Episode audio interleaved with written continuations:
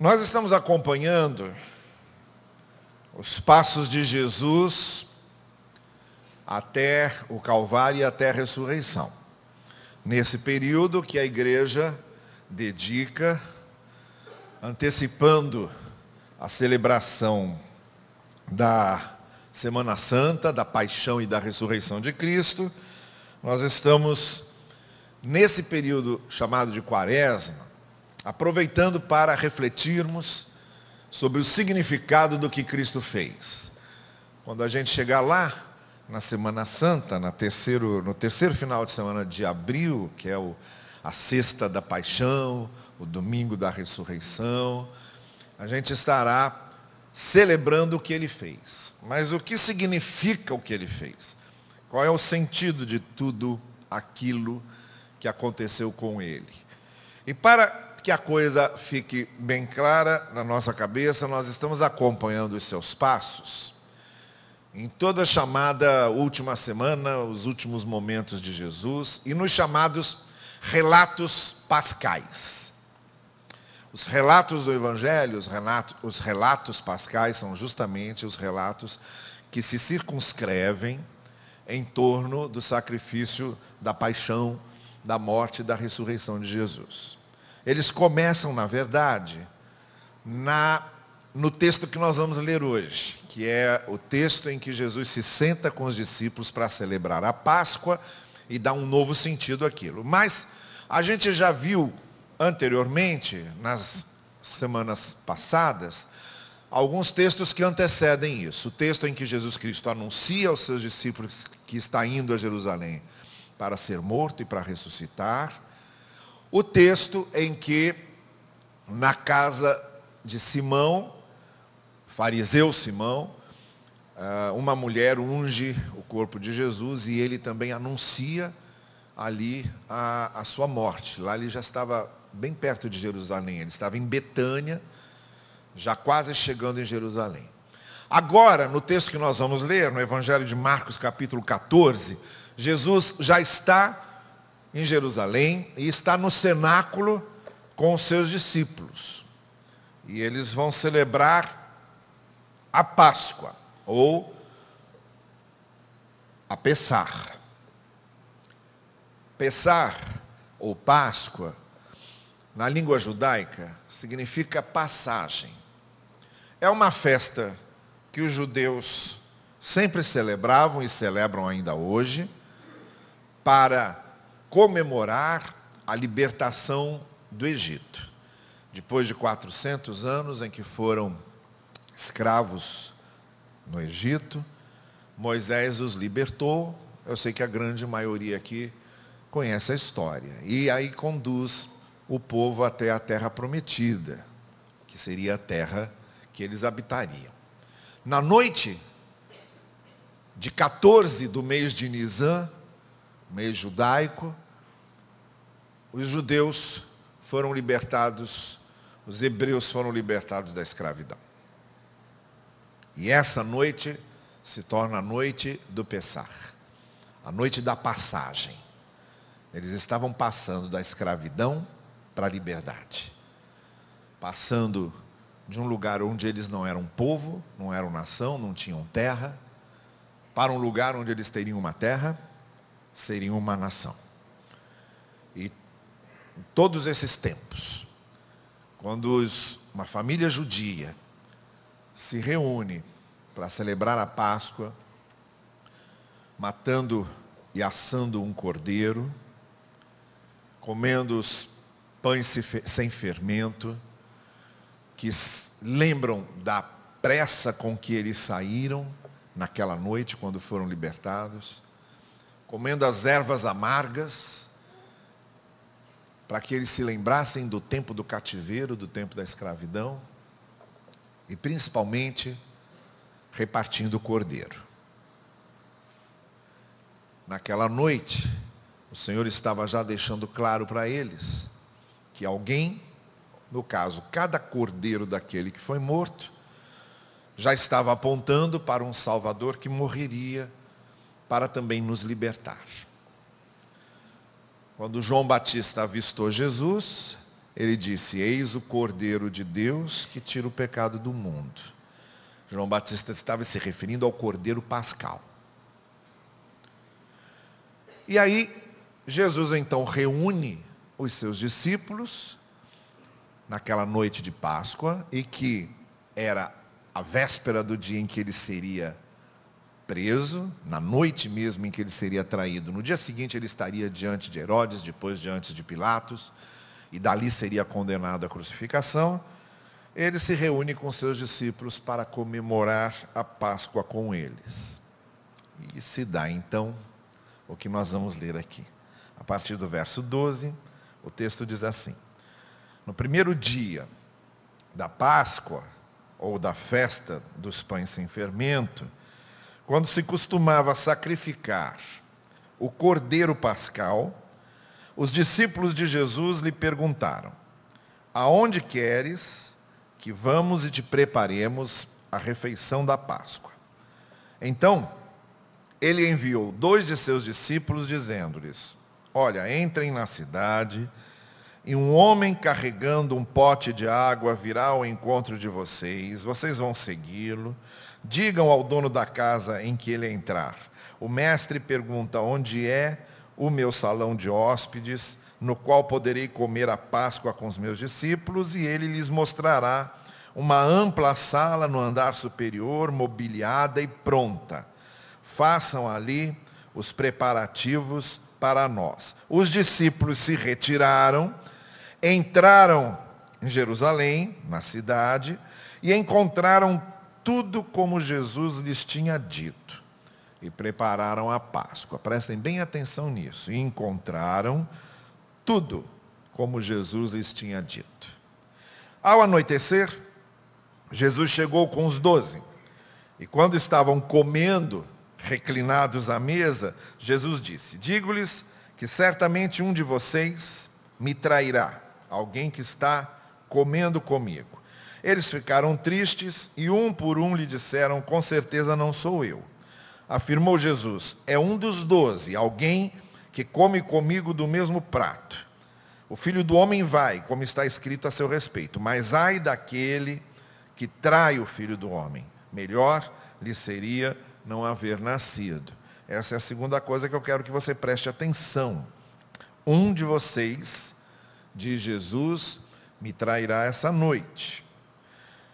Enquanto comiam, Jesus tomou o pão, deu graças, partiu, deu aos discípulos, dizendo: Tomem, isto é meu corpo. Em seguida, tomou o cálice, deu graças, ofereceu aos seus discípulos e todos beberam. E ele lhes disse: Isto é o meu sangue da aliança que é derramado em favor de muitos. Eu lhes afirmo que não beberei outra vez do fruto da videira, até aquele dia em que beberei o vinho novo no reino de Deus. Depois de terem cantado um hino, saíram para o Monte das Oliveiras ou para o Getsemane, que é a nossa próxima etapa. No domingo que vem à noite nós vamos falar sobre Jesus no Getsemane. Mas agora ele ainda está caminhando para lá. Eu queria seguir com vocês aqui por quatro caminhos. Chamar a atenção de vocês para quatro ideias importantes que podemos extrair da nossa leitura desse texto de Jesus com seus discípulos, usando aquela celebração da Páscoa para falar de uma outra Páscoa. Aquela era a Páscoa em que os judeus comemoravam a sua libertação do Egito.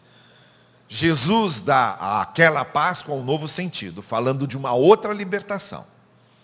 A libertação que ele daria a muitos, como ele diz, o resgate de muitos e a redenção de muitos de outras escravidões muito piores, muito mais profundas, muito mais arraigadas, muito mais enraizadas, muito mais tenebrosas, muito mais opressoras do que a escravidão do Egito. Jesus estava dando um sentido completamente novo, não só aquela celebração, mas aquele cordeiro. aquilo que estava acontecendo ali. E como eu disse, nós podemos seguir aqui em quatro direções. Eu quero convidar você a refletir comigo dessas quatro maneiras.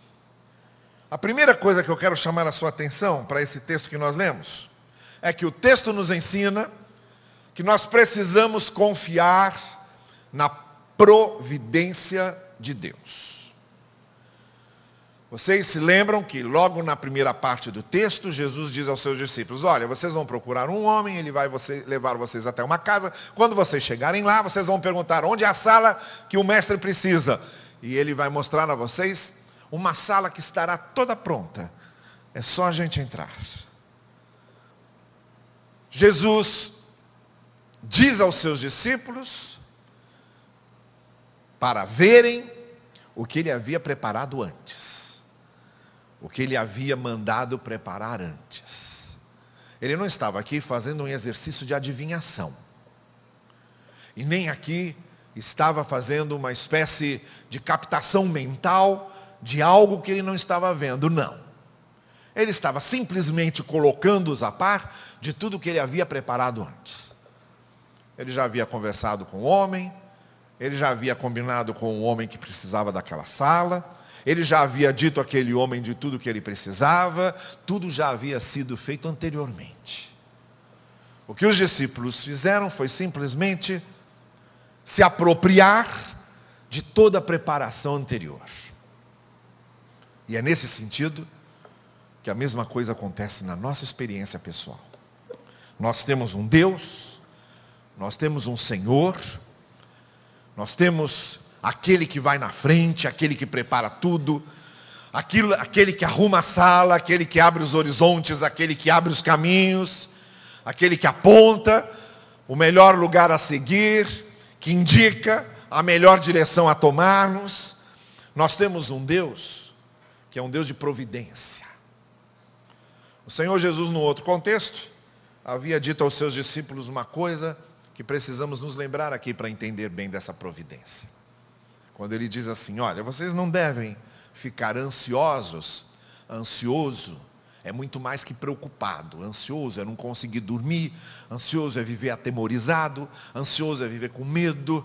Ansioso é temer tudo. Ele diz: Olha, vocês não precisam viver ansiosos por causa do que vão comer e nem por causa do que vão vestir, porque os pássaros são alimentados por Deus e os lírios são vestidos por Deus naquilo que for essencial e fundamental para a vida de vocês, Deus providencia. O que significa, por outro lado, que há certas trivialidades, há certas outras preocupações nossas supérfluas, que podemos até achar que seja importante para nós, mas Ouçam o que eu estou dizendo essa noite. A confiança na providência de Deus não é confiar que Ele vai fazer o que queremos que Ele faça. A confiança na providência de Deus é quando descansamos na certeza de que aquilo que Ele sabe que é essencial para a nossa vida, isso não faltará. O nosso problema é que às vezes a gente se preocupa e acha que é importante outras coisas que não são importantes. Quando o Salmo 23 diz: O Senhor é o meu pastor e. Como é que falta tanta coisa para tanta gente? Se o Senhor é nosso pastor e nada nos falta, como é que falta tanta coisa aos nossos olhos para nós mesmos? É por isso porque o salmo está dizendo que nada nos faltará naquilo que os nossos olhos acham que não deve faltar. O que o salmo está dizendo é que quando o pastor olha, de acordo com o olhar do pastor, do que ele sabe que não pode nos faltar, isso não nos falta. Então, confiar na providência de Deus não é esperar que o pastor não nos deixe faltar aquilo que nós achamos que não deve faltar. Confiar na providência de Deus é saber que esse pastor que nos conduz pela mão e nos leva por esse caminho, ele sabe o que não pode nos faltar e ele não deixará faltar o que ele sabe que não pode. Nós vivemos em tempos de muita insegurança, sabe? A gente vive receoso com um monte de coisas. Devemos fazer a nossa parte, devemos sempre fazer a nossa parte, com muita lucidez, fazendo o que está ao nosso alcance, fazendo o que está ao alcance das nossas mãos, dentro das nossas responsabilidades mais sérias, para o nosso sustento, para o sustento das nossas famílias. Devemos ser muito lúcidos, equilibrados na administração das nossas finanças. Devemos ser muito lúcidos e equilibrados no planejamento das nossas finanças. Mas o que a Bíblia diz é que, se fazemos a nossa parte, e mesmo assim acontecer algo que está fora do nosso alcance, uma coisa a gente pode ter certeza: aquilo que Ele sabe que é essencial para a gente, isso não falta. Vamos confiar na providência de Deus e continuar lutando. Vamos continuar lutando e confiar na providência de Deus. As duas coisas são como duas asas de um pássaro para ele voar. Fazermos o que é preciso fazer e confiarmos na providência de Deus são duas asas que devem bater juntas para que a gente possa alçar voo. É isso que nós aprendemos na primeira parte desse texto. O quarto está mobiliado, o Senhor sabia o que precisavam, o Senhor preparou tudo. A segunda coisa para a qual eu quero chamar a sua atenção é que nós precisamos distinguir a diferença abissal que existe entre estar com Jesus e ser de Jesus. Há uma diferença enorme entre essas duas coisas. E isso a gente vê no momento em que Jesus olha para os doze e diz para ele: Olha, um de vocês vai me negar, vai me trair. Eu serei morto por causa dessa traição e serei preso por causa dela. E o texto diz que eles começaram a trocar olhares entre eles, desconfiados e temerosos. Quem de nós terá a coragem de fazer isso? Os episódios dessa ceia são narrados de maneiras diferentes em cada evangelho, muito especialmente no evangelho de João. As diferenças são bem grandes na questão dos detalhes. E lá o Senhor Jesus mostra quem é o traidor, diz quem é, tenta inclusive resgatá-lo antes que ele saia. Mas o que nos importa nessas narrativas é o seguinte: os doze estavam com Jesus naquela noite, mas nem, mas nem todos dos doze eram de Jesus. Essa diferença é preciso ser notada com muito cuidado. Estar com Jesus não significa ser dele. Ver Jesus andando e fazendo a sua obra não significa ser dele observar e testemunhar os milagres e os prodígios de Jesus não significa ser dele. Ouvir o que Jesus ensina e maravilhar-se com o que ele está dizendo não significa ser dele. Dormir e acordar com Jesus não significa ser dele. Comer junto com Jesus todos os dias, não significa ser dele. Todos os doze faziam isso. Todos os doze estavam vendo, observando, experimentando, participando do dia a dia de Jesus, Mas havia um deles que estava com Jesus, mas que não era de Jesus. Depois a gente vai ficar sabendo que foi Judas. E Judas sai e traz Jesus e vende Jesus aos soldados romanos. E vocês conhecem a história. O que nos importa aqui lembrarmos é que nós precisamos fazer uma avaliação muito séria, criteriosa, verdadeira, autêntica de nós mesmos e nos perguntarmos: eu só estou com Jesus andando para onde ele vai, vendo seus milagres, cantando com ele, comendo junto com ele, dormindo e acordando perto dele? Ou eu sou dele? Ou eu pertenço a ele? Eu obedeço? Eu vivo o que ele ensina? Eu deixo que ele me conduza e mude a minha vida como ele quer mudar? Há uma diferença enorme nisso. Muitos de nós estão apenas com Ele, mas não são dele. Um de vocês só está comigo, disse Jesus, mas não é meu. Essa é a segunda coisa para a qual esse texto nos chama a atenção. O que eu estou dizendo a você essa noite é o seguinte: não se deixe enganar, nem viva enganado. É necessário que nós sejamos de Jesus.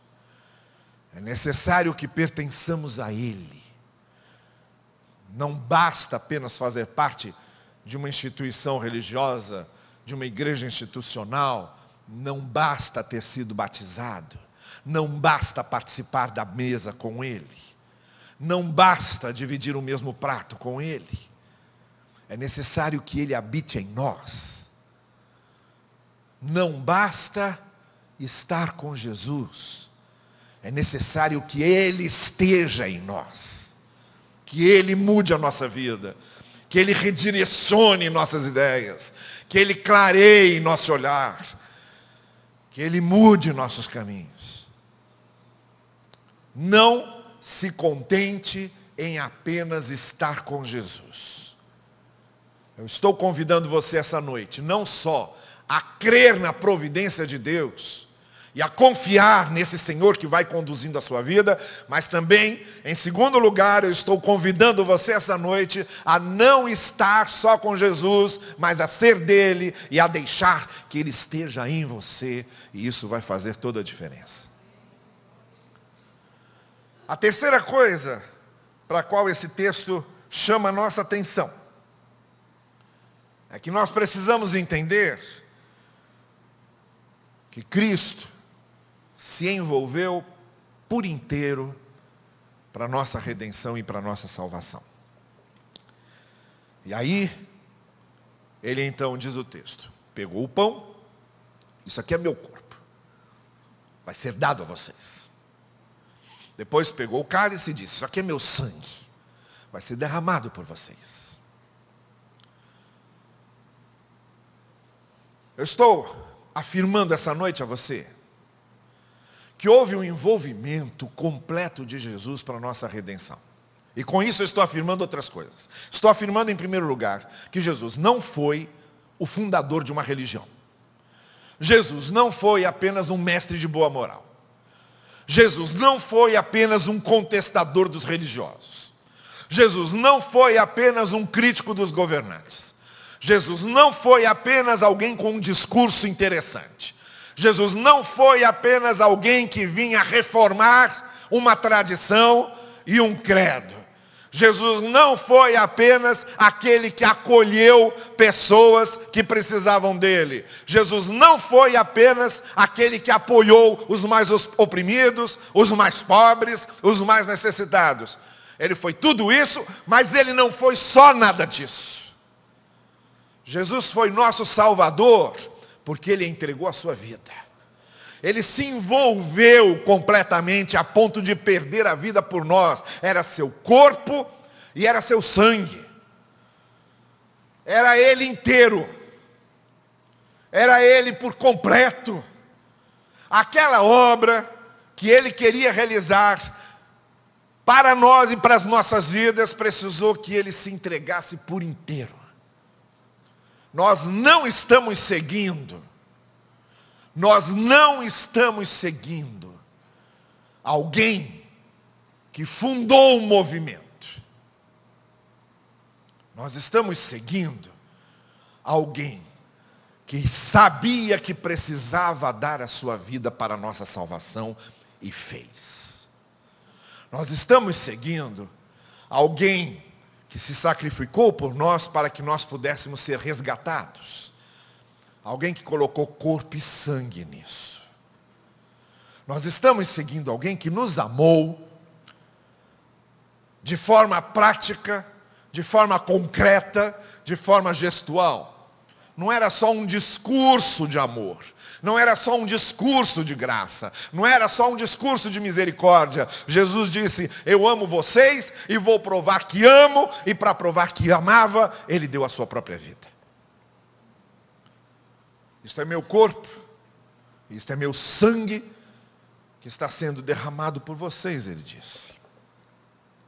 Então, quando a gente vem a Cristo e o segue e entrega a nossa vida para Ele, a gente sabe que nós estamos fazendo isso não por alguém com um discurso apenas de amor, mas alguém com um gesto de amor, que foi capaz de dar sua própria vida por nós. Essa noite, eu não quero convidar só você a confiar na providência de Deus, e nem quero convidar só você a ser de Jesus e não apenas estar com Ele. Mas eu também quero convidar você a se entregar a esse que deu a sua própria vida por você e a confiar nessa redenção e nesse resgate que ele veio operar. E em quarto lugar, e eu disse que íamos caminhar em quatro momentos aqui. Em quarto lugar, esse texto nos mostra que é preciso e que precisamos estar prontos para enfrentar os nossos Getsêmanes, os nossos jardins da oliveira, os Getsêmanes da vida, mas com o olho e com a esperança, com o olhar esperançoso e com o coração na esperança que ninguém pode derrubar. O texto diz que depois que eles encerraram, Jesus disse a ele: Olha, eu não vou estar mais com vocês a partir de agora. E realmente não estaria. A partir dali ele seria traído, seria morto, ressuscitaria e já não estaria mais com eles. Mas ele disse: tenham esperança, porque eu continuarei conduzindo vocês para aquele dia em que nós vamos sentar todos na mesma mesa e vocês vão partilhar comigo de tudo que será resultado disso que eu estou fazendo. E aí o texto diz que eles saíram para o Jardim das Oliveiras ou para o Getsemane. Era o lugar onde Jesus foi orar com seus discípulos, o lugar onde os soldados romanos chegaram, o lugar onde ele foi preso e dali ele seguiu para a morte. Meu irmão e minha irmã, a vida é esse enfrentamento contínuo dos nossos Getsêmanes. Nós estamos em cada fase da nossa vida, em cada período da nossa vida, em cada momento da nossa vida. Estamos encarando os jardins, os montes das oliveiras, os Getsêmanes pessoais, o lugar onde a gente pode sofrer, o lugar onde a gente pode lidar com dificuldades, o lugar onde a gente pode ser abandonado, o lugar onde a gente pode ser traído, o lugar onde a gente pode ser negado, o lugar onde a gente pode ser enganado, o lugar onde a gente pode ter dores, o lugar onde a gente vai encontrar doença, o lugar em que a gente vai encontrar aflições na vida, o lugar em que a gente vai encontrar lutas e batalhas na vida, são os nossos Getsêmanes. Ninguém está livre disso.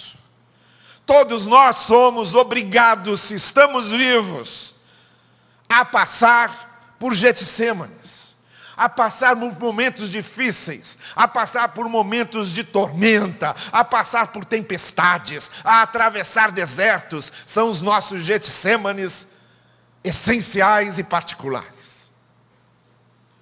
Mas uma coisa Jesus está dizendo aos seus discípulos: olha, a gente vai sair para o Monte das Oliveiras agora. Nós vamos para o meu Getsemane, vocês vão ser separados de mim e tudo vai mudar. Mas não percam a esperança. Um dia nós vamos juntos participar da minha mesa de novo. O que eu quero dizer para você é que a melhor coisa que nós temos para enfrentar os Getsêmanes e as provações da vida é essa esperança de que o Senhor está nos conduzindo em tudo.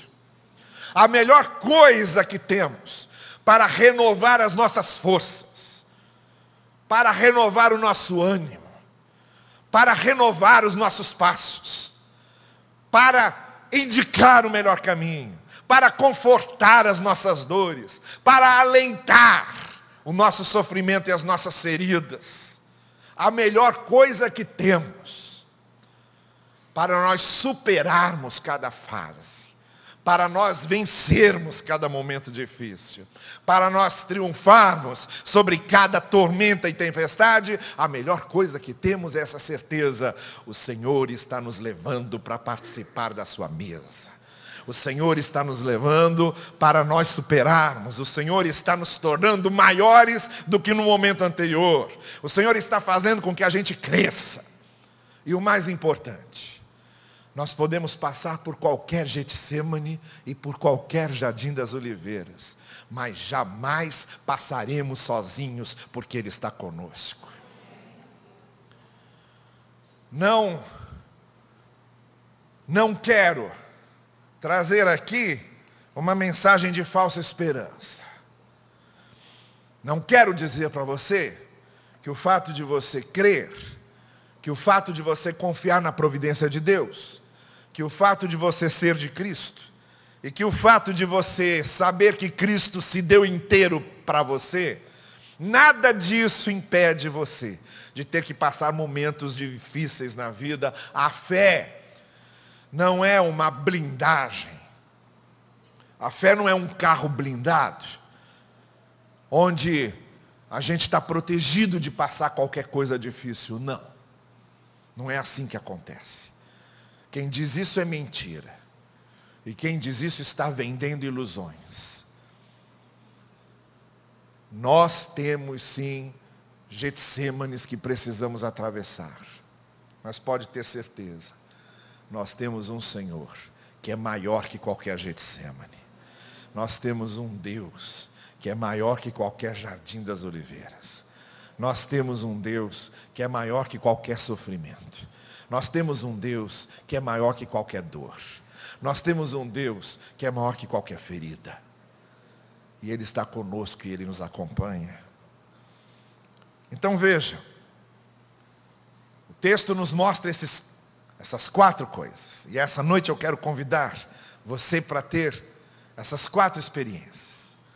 Se há alguém aqui hoje que está temeroso, está ansioso, está com medo, eu estou convidando você a confiar na providência de Deus.